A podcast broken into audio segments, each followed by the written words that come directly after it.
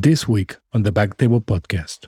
The saying that I'm sure most people that listen to this are, are familiar with, and certainly you're probably familiar with the Chinese character for disaster is the same as opportunity, right?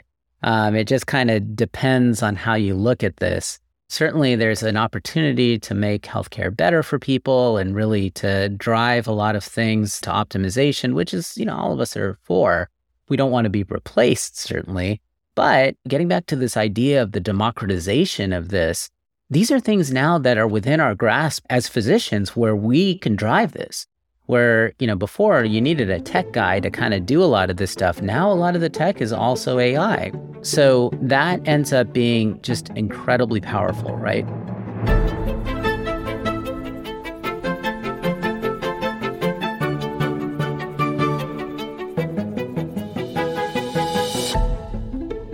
Hello, everyone, and welcome back to BackTable Urology Podcast, your source for all things urology.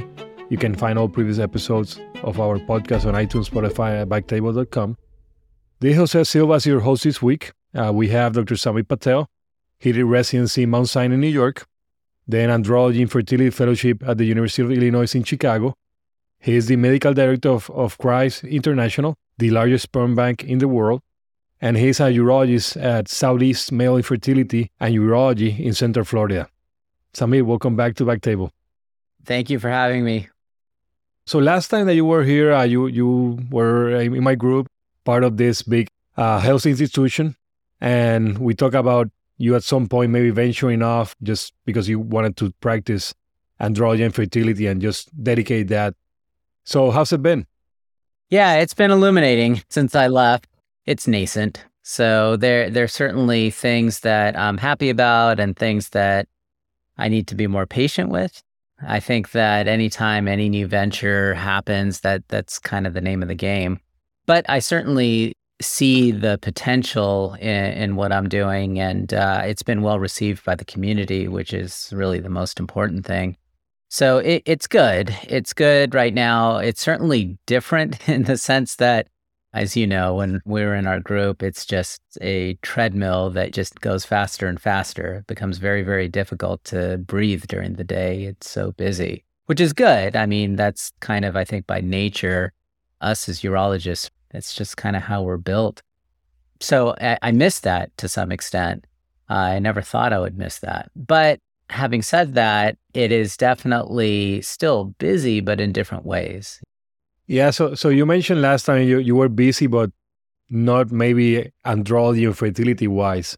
And that was one of the things that you wanted just to try to continue growing that sector, which, as you mentioned, uh, is, is a sector in need.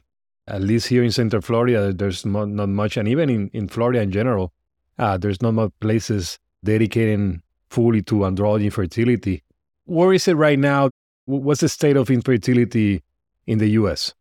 Well, there's some interesting trends. Certainly, the rate of infertility is going up, and that has not been a mere blip in the road. As we've started to gather more and more data, it is definitely increasing.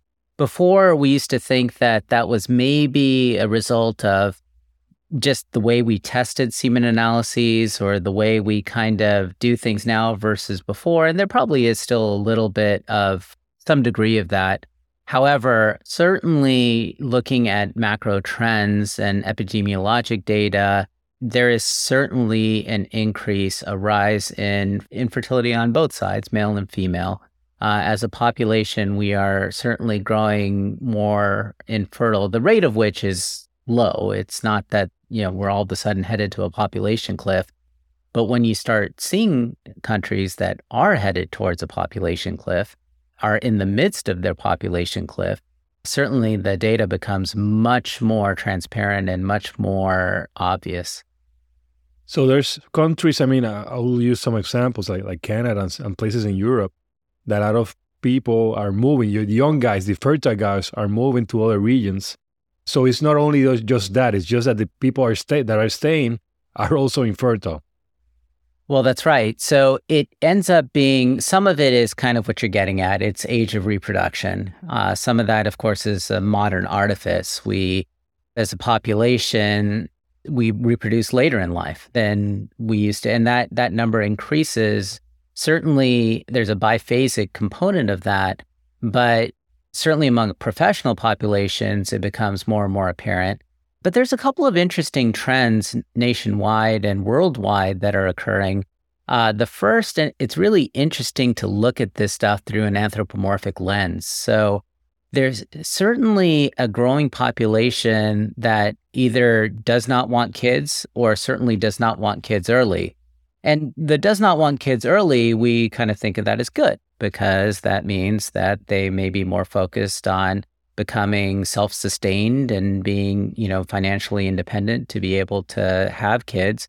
But a significant amount of that population now also does not want kids or maybe decides to have kids later on in life. So part of it is that, exactly like you're saying, kind of young people that aren't as young, but still young enough to have kids wanting kids. Part of it is also a different dynamic. Some of that is because of obesity. So, you know, as the rate of obesity increases, our infertile rates are going up. And part of it is the the specter that we all kind of first think of when we think of infertility, but it's not necessarily the be all end all, but it's certainly a contributing factor, and that is environmental cues uh, as we start to get more and more data about different endocrine disruptors in our environment, uh, that has become a bigger and bigger issue, and certainly one that is playing a role in terms of uh, fertility issues.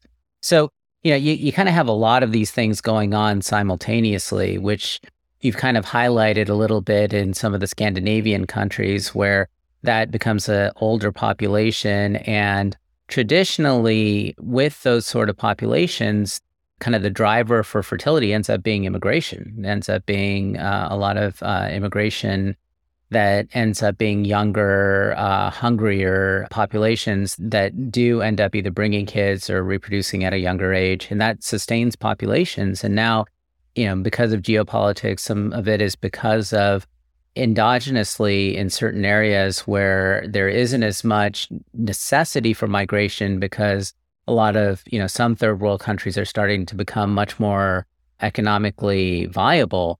So that then kind of leads to a, a less attractive calculus to move and be an immigrant. That ends up kind of changing a little bit of the dynamic as well. So, you know, it's kind of a, a, bunch of different factors and certainly interesting, again, when you look at it from an anthropomorphic point of view, when you look at population densities and population capacities for different populations, how much of this is really kind of a pushback to what limits really are in certain places. It's an interesting conversation.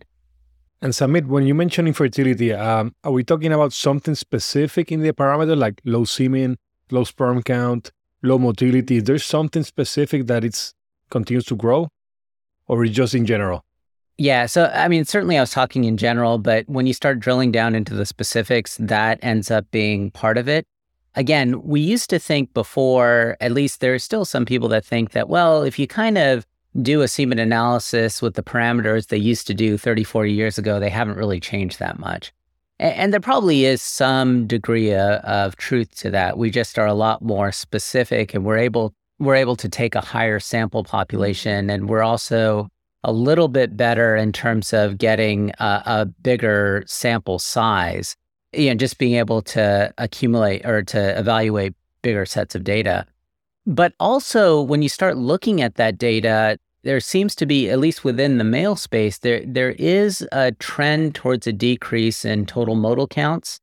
In terms of the morphology itself, that's a little bit harder to judge because we have become a little bit more precise in terms of judging morphology, and it's a little bit less clear uh, than it was before exactly what morphology means in a lot of people.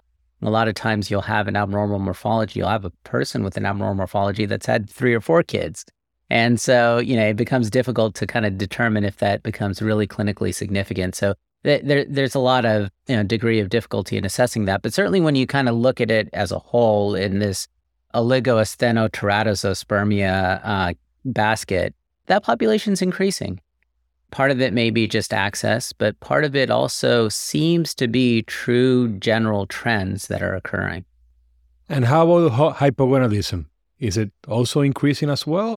Right, hand in hand. Part of that is because the concentration of testosterone within the testes is about 40 to 100 times that in blood, right? So testes do two things essentially. They do more, but essentially two things produce testosterone and produce sperm. And both of those seem to be some degree of level of testicular function. And yeah, the testosterone levels are going down. It becomes a little bit hard again to tease out the reason for that. Some of that is probably those things that I mentioned before. Some of that is also more specifically, and again, related to the fertility conversation, uh, just an artifice of modern society. So, what happens with our digital age is that it's funny. One of my favorite evaluations or, or just kind of look backs is if you've ever looked at the sociology literature from the 60s specifically, it's fascinating.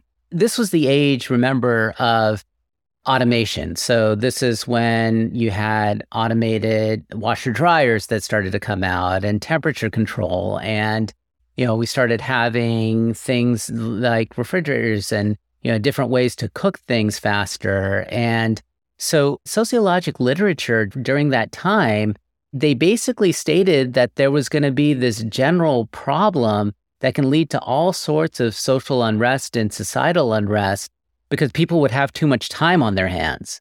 Because of all this time that they save with all this automation, they're just going to have too much time. They're not going to know what to do with it. And, you know, of course, the exact opposite happened where, you know, eh, that, that only bred more time to do more things and you just end up, you know, running faster on on the wheel. So it, it's fascinating to look at that and see how directly off. And, the, you know, the, this is probably to some degree a learning lesson into a lot of the people that try to predict these trends. Sometimes you just don't know where things are headed.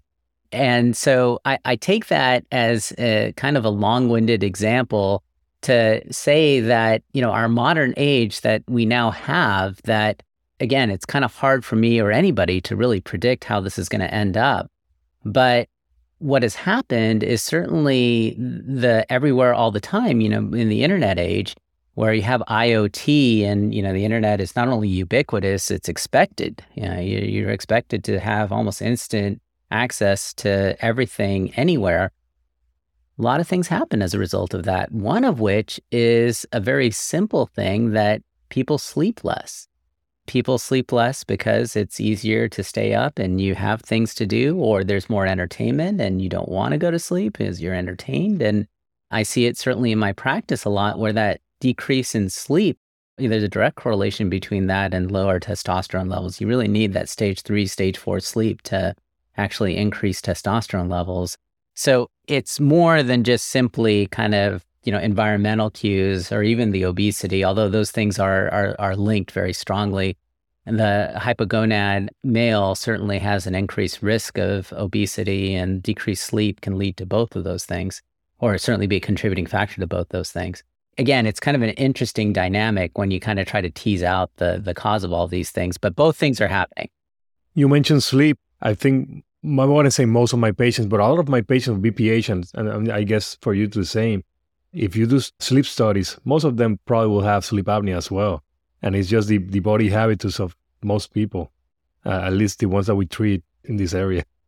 Yeah, yeah, I agree. I, I don't know that Central Florida is necessarily more obese than the rest of the nation. No, I don't think, but but but it's just the reality of what, what we do. Yeah, I agree. I agree. I, I think that there probably is a high correlation between urologic issues and, and obesity, and that the, the data proves that out as well. But but I would say that it, you know again, it's kind of an interesting dynamic because uh, we're starting to see all these different things that are happening. That again, it's an inevitable hammer, right? You know, culturally, I don't think things necessarily change because you want them to. It's like a river that goes towards, uh, you know, some paths of least resistance in some ways. And when a new technology opens, that kind of leads to a different way the river runs. But certainly there are implications, societal implications for those things. And going back to the fertility part and, and, and you starting your full practice of andrology and fertility, in terms of coverage, the insurance, have you seen something better? Or, or this is still purely catch practice? I mean, that's a really, really smart segue because as things have changed, there has certainly been an identification among employers that, hey, more and more people are asking for this, and the insurance companies too, that hey, more and more people are kind of asking for fertility coverage. And traditionally, it would occupy a gray area because, you know, an insurance company traditionally would approach the general population. They would say, hey, look, you know, we're, we're covering you, but, you know, having a kid is a luxury. Now, that's, of course, highly debatable because for a lot of people, they rightfully feel that having a kid is part and parcel of their general health, that they feel that this is intimately tied to their well-being and it is you know for a lot of men a lot of men a lot of women and certainly societally there's less pressure in our western society to reproduce but certainly there's still quite a bit of pressure and um, in other societies still very high. So it, it is intimately tied to well-being and uh, mental well-being. But again traditionally insurance companies haven't necessarily seen it that way but there's been a shift. There's been a very big shift partly because of an enticement. Again 70% of people get their insurance through their employer and one of the enticements now to keep people again in the labor market we have that becomes important where one of the you know advantages of certain organizations is they offer fertility coverage. And some people really look at that as a big big plus to stay within a company because they offer it. And one of the biggest examples of this is Disney. Disney, you know, offers depending on what kind of insurance they have and what level they are within Disney, they they have this as a as a benefit. And that becomes really interesting because it definitely influences the whole fertility space in general. The fertility space was built on not being an insurance mandated sort of thing. But certainly where I trained, there are certain states that uh, mandate insurance coverage, and it becomes a different dynamic. So you're saying that, that the government mandates? The state government. The state government mandates that insurance they need to cover, at least to some extent. In some states, right. So, for example, Illinois is an example of that. You know, that's why it becomes a good place to train for fertility because it's high reps, right? You, you end up kind of doing more because they mandate it. And it becomes an interesting microcosm to where things may be headed from the private side. A lot of um, insurers now are actually they're offering uh, subsections of their insurance. For example, uh, United and Optum, they have a infertility benefit under their Optum plan. And uh, Cigna is doing the same. Aetna, all the big insurers are starting to have a fertility plan, essentially.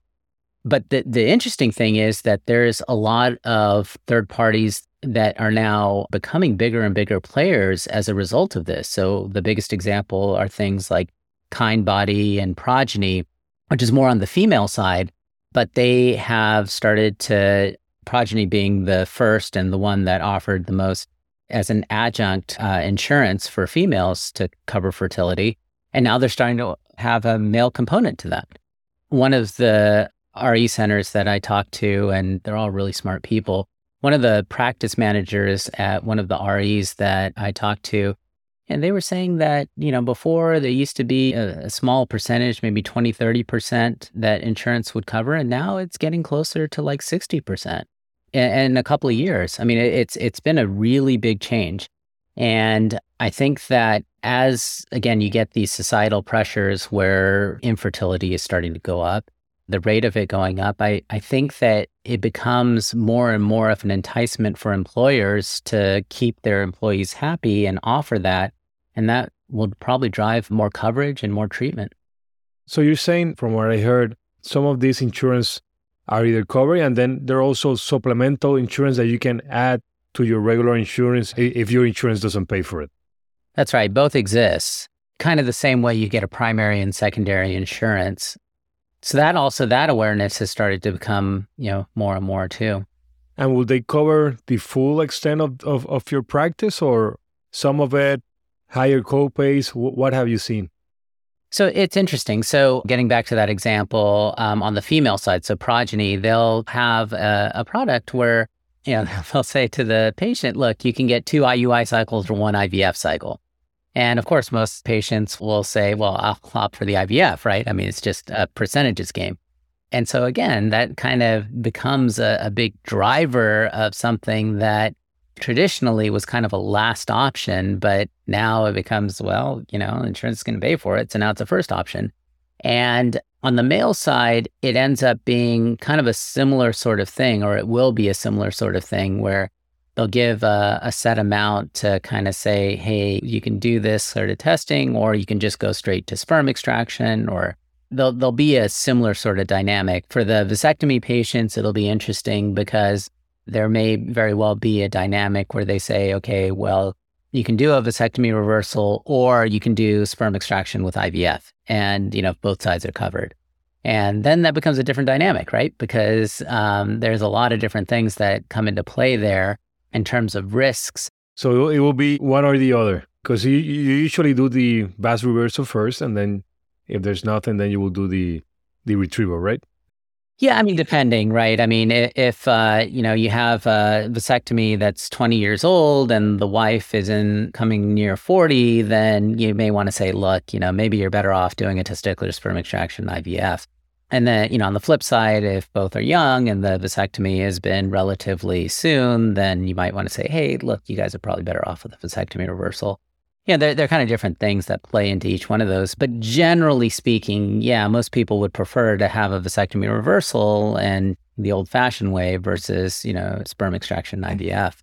It is interesting though, because some of those vasectomy guys that had it, you know, 10, 15 years ago, you kind of do surrogate markers. I, and I usually do that. I almost always do that, especially on exam if their testes show, you know, kind of borderline volume and you'll be surprised how many of those people, you know, of course, were perfectly fertile before they had the vasectomy.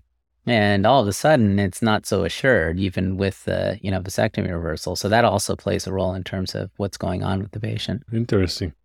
And Zamip, in terms of challenges of infertility, in terms of diagnosis, problems, you mentioned labs, what is normal, what's what's expected, all that.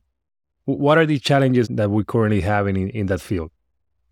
I think th- the biggest challenge that we have is still awareness. I mean, I think that a lot of times the fact that we can do anything, the fact that the male side can do something is, something that ends up being partly societal and partly physician driven. So part of this ends up being, well, you know, sometimes on the female side, they kind of say, well, you know, what difference does it make? So long as you have a couple of sperm, we'll do IVF you know, and that's probably not great, certainly from the male side, because a lot of them want to know what's going on. And more importantly, if they can avoid IVF.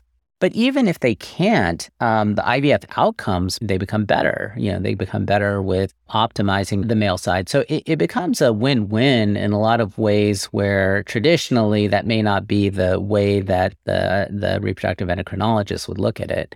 The other part of that is that because so much of healthcare in general is still driven from the female side, certainly within families, but also within people that don't have a family. The female tends to get evaluated and do a full evaluation, and there ends up being something or nothing. And then they do a semen analysis, and there's, hey, there's an issue on the guy side too. And again, the issue on the guy side, that happens 50% of the time in the sense that 20% it's exclusively due to the guy, and another 30% it's due at least in part to the guy. So again, you know, 50% it's at least in part or solely due to the guy side. But the male's evaluation is sometimes limited again, you know, sometimes because of even societal roles they get played. No, and that's exactly right. So sometimes I see patients in the office that they say, well, my wife's been under treatment for the past three years and they have never tell the, the male, hey, it could be your fault or, or you need to check yourself. So then after three years of treatment, everything, then usually the GYN sends, hey, you need to look for a urologist and make sure that everything's fine. But it took three years. Oh yeah, yeah, it happens all the time. And yeah, sometimes of course it it it, it ends up being just I'll have a patient that'll come in and you know being dragged by their ear by the wife, or or even worse, just told to be there. Yeah. and they and they're like, oh, I don't know why I'm here. My wife told me I'm supposed to be here. And I, I may have gotten a semen analysis. I don't know. It's like, well, you don't remember kind of doing a semen analysis, it's kind of an unforgettable sort of thing. And uh, so I think, again, some of it is kind of societal. But regardless, uh, you know, get to your earlier point, it, it really is something that's on the rise. So, Zamip, so in terms of things that can be helpful in the infertility world, I saw you, you did a talk a couple of months ago uh, about artificial intelligence in infertility. So, let's talk about that. Give us a little bit of background uh, in terms of AI and infertility. Yeah, so this is I mean, of course, it, it's a, a, fascinating subject and uh, one that has a lot of zeitgeist right now, right? I mean, everything's AI. And I think ChatGPT was probably the thing that brought that awareness to the general public that, oh my gosh, we're actually starting to live in the age of AI. And it's a race. I mean, it's a race that's very, very similar to that race that we saw with the internet when it first came. You know, it's a, almost like a wild, wild west, just limited by your imagination. I think the first shot across the bow for us as surgeons, I think for me was with the STAR program. Now, for those of you that aren't familiar, the STAR program stands for Surgical Tissue Automated Robot. Our friends uh, at uh, Hopkins are the ones that developed this. And this was back in 2022 where they put out their first video for this. And since then, it's just been an amazing journey where the actual robot itself did a full pig anastomosis with zero human intervention. None. Not you know, they put the ports in and the robot did the whole thing, the excision and the anastomosis. And the crazy thing is that initially, of course, it was slow, but it learned and it learned at a rate that you and I, eh, I, I, I know, Jose, we, we you are an amazing surgeon. yeah. You are, you are an amazing surgeon, and but I, I, I would say that either you or I would love to have that sort of learning curve the, that Star demonstrated. And it, it, it's amazing. It is absolutely insane just how much ground was covered with the surgical robot, where a true surgical robot, where it isn't just an extension of us, but a truly AI driven platform that learned as it started doing the surgery and doing more and more of those surgeries. Which, you know, when I look at that, I kind of look at guys like you and I and, you know, kind of think, I, I thought we had two more generations of us before we were kind of labeled dinosaurs, but maybe not. I think if we have 10 years, it's good enough. Shooting for 10 years, yeah. Yeah, maybe. And I think that it's interesting when you start looking at that and looking at just how far in a short, short amount of time AI has kind of come. And, uh, you know, we, we talk about that certainly from kind of a global scale and certainly within uh, different tech spaces. But specifically, I, I, mean specifically in the medicine space, and more specifically in the urology space, and even more specifically in the male infertility space. So each one of those, it's been an explosion of applications. And again, it's just limited by your imagination. So for us in male fertility, what it comes down to is diagnostics, therapeutics, and specifically within those categories, AI has made tremendous, tremendous, tremendous difference in terms of what we're able to do. So within the diagnostic category, neural networks have been around forever, for about 30 years or more in a practical application. But more specifically, the AI driven networks have allowed us to take a huge set of genes that you know, for us really become very difficult, right? You know, when human genome came out, that's like a computer dropping out of the sky where we don't know what the OS is and we don't know even what the keyboard is. But, you know, now in the age of AI, we're, we are getting much, much better to actually having commercially available tests beyond just the Y chromosome and microdeletion and karyotype testing that we had before. Uh, now we have a whole spectrum of tests that we can use for patients with azoospermia. Um, but even kind of oligospermia, now we're starting to develop those tests. And it's not going to be long before those tests are actually commercially viable. Even now, there are places you can send these uh, samples to where you can actually get an array of tests done. And the only reason that's possible is because of an AI algorithm that allows for us to identify which are candidate genes. Um, so certainly within the diagnostic category, that that becomes a useful tool. And it, it will give you more information instead of going back and forth trying different pills, trying to boost the sperm count, for example. You will go straight into a diagnosis. Hey, I mean, there, there's nothing we can do. We can go straight into a retrieval, whatever. That, that's what we're talking about. Right. I mean, I think that in general, the dual ideas of AI and targeted therapy are hand in hand. And so I, I think that certainly when you talk about it in the oncologic space, right now you have these big data sets that are owned by multiple entities. So um, the pharmaceutical companies, but also the the Moffitts and the MD Andersons and the Sloan Ketterings of the world where you'll start to have these big data sets where they're able to kind of differentiate, you know, what kind of treatment would work the best, whether it is a specific molecular marker that has targeted therapy or a combination of medications or a combination of targeted therapy and chemotherapy that work to the point where something like with bladder cancer, we're starting to talk about not doing cystectomies anymore, right? Which is uh, crazy, but um, you know, it would be insane. And uh, a similar sort of thing is happening within the fertility space, within the male fertility space, where we're starting to get a better idea of, you know, where we're actually going in terms of being able to identify what the true problem here is, what the true risk factor is. And like you said, versus having kind of a spaghetti against the wall and seeing what sticks, um, really being able to target what therapy is going to work the best, if any is going to work the best, and, you know, the flip side is also, well, if nothing's going to work, you know, we don't subject the patient to anything. And right now, I mean, are, are you using it in your practice or, or it's still not there? Uh, is it too expensive? Where is it right now? Yeah. So right now, it probably is too expensive.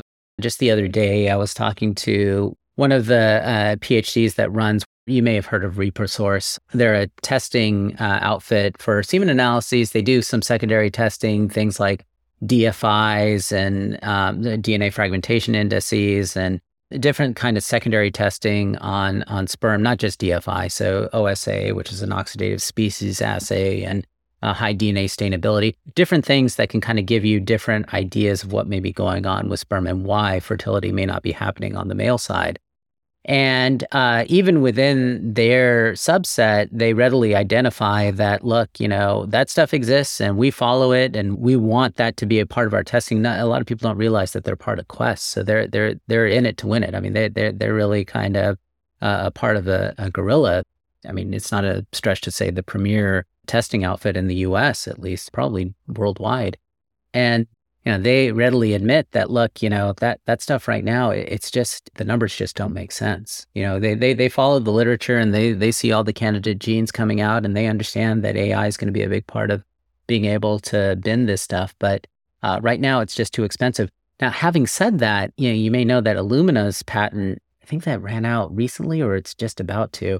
You know, so the ability to do, uh, you know, full genome sequencing, next gen sequencing now is you know, before it was, you know, something that, you know, it would be the price of a Rolls Royce or something. But now it's, you know, as commonplace as getting dinner. It, it, it's something that's incredibly cheap now. And I think that data, as that becomes commercially available and just frankly cheaper to perform, that price tag is going to come way down. So I, it's definitely on their radars. And I think that it's not going to be long before we're really going to have some commercially viable tests. So you mentioned the target therapy. Also, you mentioned the robot doing your the ONA as reversal or uh, even the retrievals. Is there something else that AI will help uh, in this population? Yeah. So, um, one of the things that's even available now is, again, the democratization of a lot of these platforms. So, um, for example, Google. One of the things that Google has is this uh, way of evaluating pictures. And it, it's a pretty robust neural network that they use that's available. I mean, you can do it. You can actually go online and use AutoML, and that's freely available. And so there, there have been a lot of researchers that have taken full advantage of this and actually kind of put together their images and been able to run algorithms to be able to identify real time uh, different parameters that may be useful for us to, to actually identify sperm. So, one of the challenges of what we do is that we find needles in haystacks, right? Um, when we go and we do a micro TESE, you know, we can be there for hours just looking for the right tubule to actually get that may actually have sperm. And that's a very time consuming process, not just for us, but more so for the embryologist. The poor embryologist is sitting there kind of looking at this stuff and trying to, you know, get sperm, and that, that can take five, six hours. And so now those images can actually be loaded onto AutoML and they can actually be sifted through and you can actually be able to, you know, real time kind of identify uh, areas that are more likely. And so instead of having the poor embryologist kind of sit there for hours, you know, now their time is much, much, much smaller. And eventually our time will be too where they can actually identify areas that are you know more likely to get sperm and actually you know kind of zero in on those areas and you know before that was kind of more a histologic thing that you had to do back and forth and now with you know some of these algorithms based on real-time images you're, you're, you're going to be able to do that very soon where you're able to do that real time and that definitely will, i mean you mentioned the the decrease in time but definitely more success rate I, I guess yeah both those things that's right the success rates sometimes are a little harder to come by because a lot of it also depends on how you're doing it. But that again kind of goes back to what we were saying before. So a lot of times we still do uh, this in the sense that we kind of freeze and thaw sperm. And the problem with that is that you lose sperm when you freeze and thaw it. And there have been different ways to kind of prevent that. Essentially, kind of little containers for sperm. You can think of them as kind of little containers that you put sperm in so you know where to find them when you kind of it. Um, but even then, there's been, for multiple reasons, a lot of resistance from adopting that on a wide scale, cost being a significant part of that. But now, as the cost of vitrifying eggs has gone down, now you can do it from the other side, at least much more on a scalable model where the model becomes much more well, you know, you're going to need to do IVF. You don't know whether or not he has sperm or not. But um, if you're kind of okay with kind of maximizing chances, then you can actually vitrify eggs. You can freeze eggs as part of the IVF process. And then if you find sperm, uh, cycle is a fresh cycle in that sense, where once you find sperm, you put it into an egg and you start creating embryos. And that way you don't have to deal with that freeze thaw as much. And that that's starting to become more and more popular as an option for men that have azoospermia. And that'll become even more popular once we kind of are able to bend these people in terms of what our chances of actually getting sperm are. So definitely you have mentioned the AI at different stages of the diagnosis and treatment of infertility. I'm going to be redundant, but definitely you have mentioned that you're going to be more successful in the diagnosis and knowing what to do but but essentially, I mean, you have that patient goes there, you, you start using the AI for diagnostic purpose. You know, let's say for example, that patient is gonna go straight into a sperm retrieval. And then you're gonna use also artificial intelligence in the OR to help you decide what's the best area to get the retrieval from, right? Yeah, it's going to be an IoT sort of thing. You know, when we talk about the Internet of Things, we talk about getting things online, right? I mean, everything you can imagine, you know, having a smart hookup.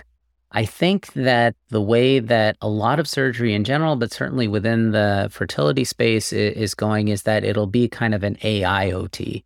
And, you know, at every stage there, there'll be this influence in terms of not only, you know, from the beginning, from a diagnosis standpoint, and then the actual procedure itself getting to the procedure you know what what the right way to optimize to get to the procedure the procedure itself like we talked about in terms of getting sperm.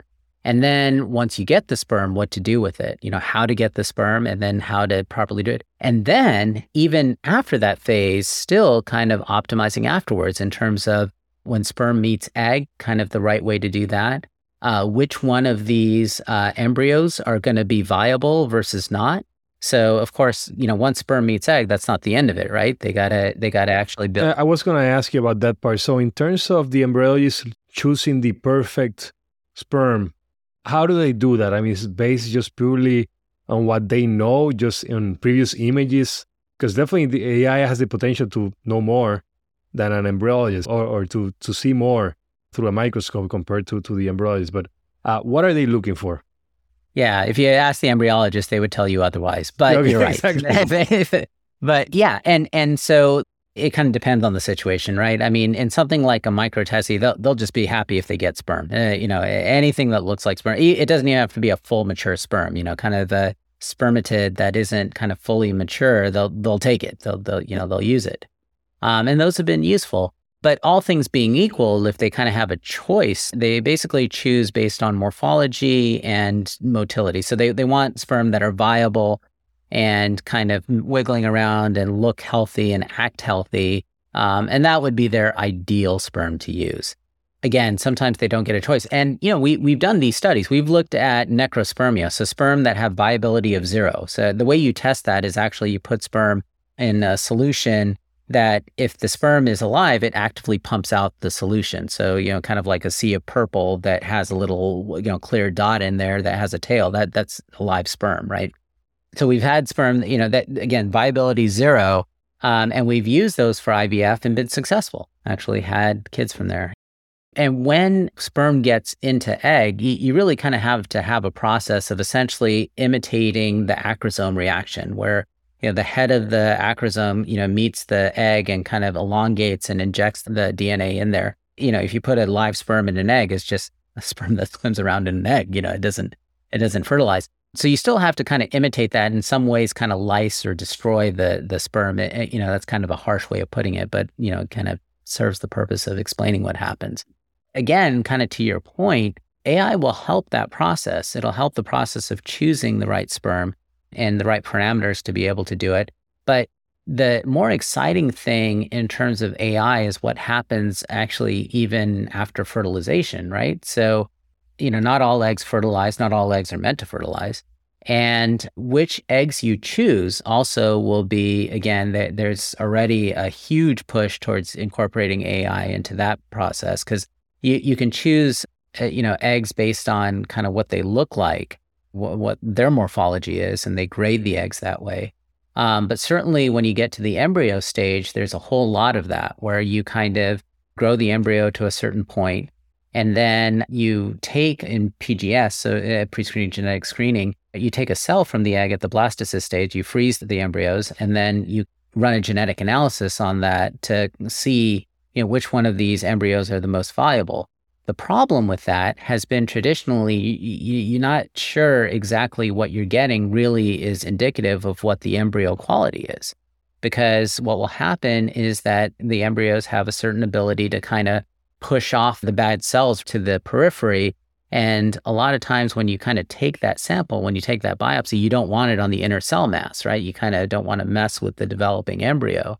So you take it from the outside, and that can actually be, you know, a cell that was going to be pushed off anyway. So it may show genetic issues that aren't really true of what the embryo is going to be. And you will discard the entire embryo, but just based on that one. Right, exactly. So, you know, there's still kind of an idea of you, well, you kind of want to use morphology and you kind of want to use PGS to avoid big sort of issues with aneuploidy.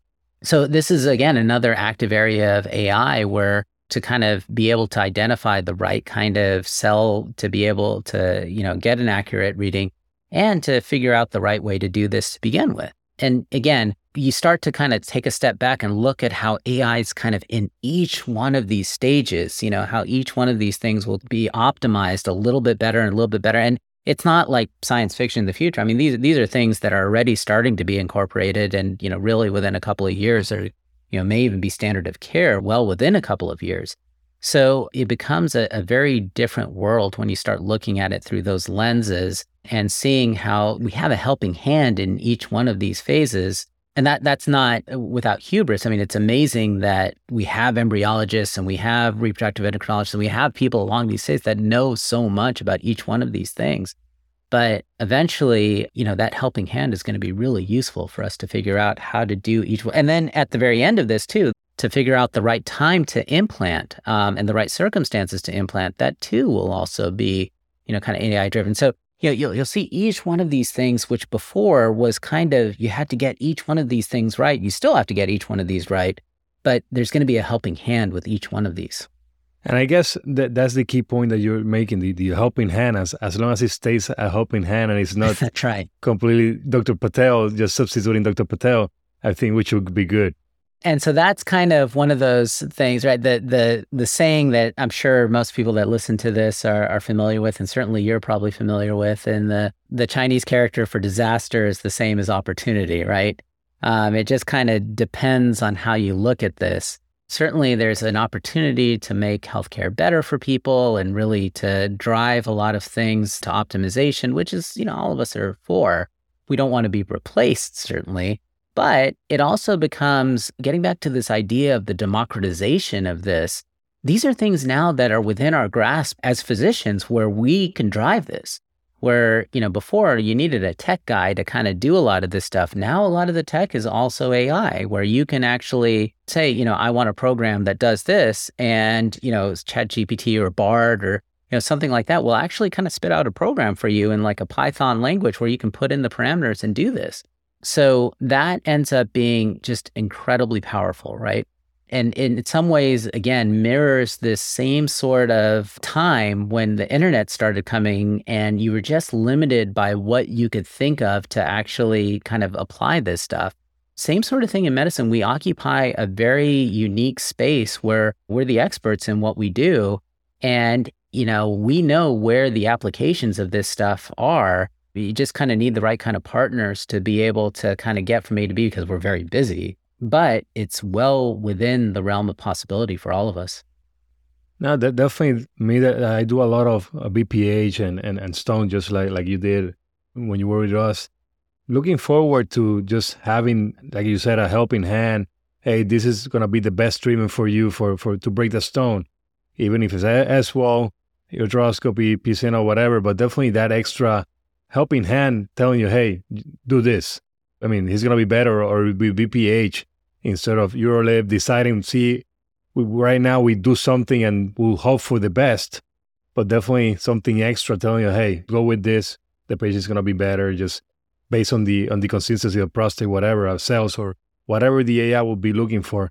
And the flip side of that too, also keeping us out of trouble. You know, sometimes there are things that you just can't anticipate. It's very, very difficult to anticipate. And the hope is really that AI kind of sees some of that stuff beforehand and kind of alerts us to it so that we're not stuck holding the ball for some, you know, obscure thing that really would we would never think of. Exactly. Just I mean, for example, I mean just sometimes we do stuff we know that it's not going to be bad for the patient, but is it going to be the best for the patient? And sometimes something more invasive, more aggressive, hey, it might be good for for the problem, but is it going to be good for the patient? And definitely AI can help us making the best decision, taking all those things into consideration. Yeah, I think that it, it is going to be an exciting time for people, for for physicians. You know, on the other hand, I don't think that it's ever going to be the case where physicians are kind of xed out. I, I, I think there's always going to be a need for, you know, a humanistic touch, no matter how well developed AI becomes. I would say though that it probably also will help us. I mean, the one thing, of course, within our circles in Advent Health, they talk a lot about the the great uh, horse manure crisis of the the 1900s. I don't know if you've heard this story or not. I, I haven't. I haven't. Uh, um, so this is a good one too, where right after the Industrial Revolution, where there was more and more people living in urban centers, uh, the problem is people had to get around, right? And the way people got around was with horses back then, for the most part. And that was a real problem because horses poop and it smells and it becomes a, a, a sanitary issue and a hygiene issue. And so the streets would smell and, you know, it would just be, you know, kind of horrible because every time you walked out, there'd be this horse manure everywhere. And of course, the you know there were ways to deal with this and kind of take it out to the countryside to use as fertilizer, but still, it was you know more and more people, more horses, more of a problem. And there were people at the time saying, "Look, this is the biggest crisis of the you know that we're going to have is we're going to be like knee deep in horse manure everywhere we go." And of course, what happened was that the car came, and you know that that of course became a non-issue. And so I think it, it's going to be a similar sort of thing where, you know, this Deus ex machina event happens and AI probably represents that Deus ex machina event where, you know, there's this technology and now it's really started to develop to the point where, you know, we can really do a lot of things which we thought impossible before. And that helps us kind of operate at top of license. So it'll help us be able to treat more people because we have a shortage, right? We have a shortage of urologists. And now, if we can be more efficient and do more and leverage technology, well, it kind of solves that. I think that it, it's exciting from that sense. I think that that's really going to be something that helps a lot of people. And I, I think that, you know, from our standpoint as uh, certainly as surgeons, that, you know, really becomes useful to, you know, deal with the wave that's coming. I think that's all great and very good information. Zamip, anything else you wanted to add?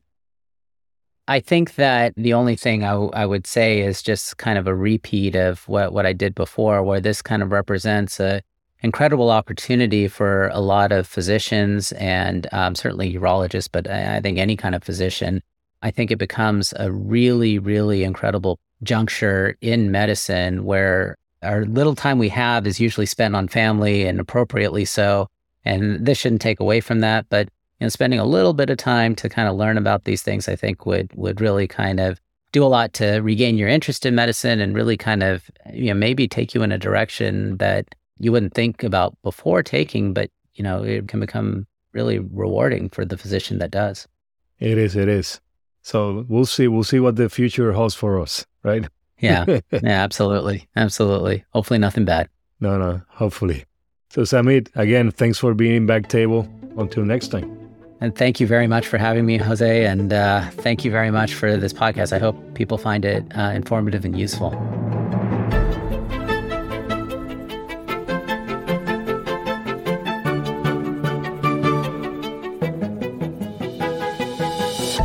Thank you so much for listening. If you haven't already, make sure to subscribe, rate the podcast five stars, and share with a friend. If you have any questions or comments, DM us at underscore backtable on Instagram, LinkedIn, or Twitter. Backtable is hosted by Aditya Bagrodia and Jose Silva. Our audio team is led by Kieran Gannon, with support from Josh McWhirter, Aaron Bowles, Nick Shellcross, and Ness Smith Savadoff. Design and digital marketing led by Brian Schmitz, with support from Devante Delbrun. Social media and PR by Chi Ding. Administrative support provided by Jamila Kennebrew. Thanks again for listening and see you next week.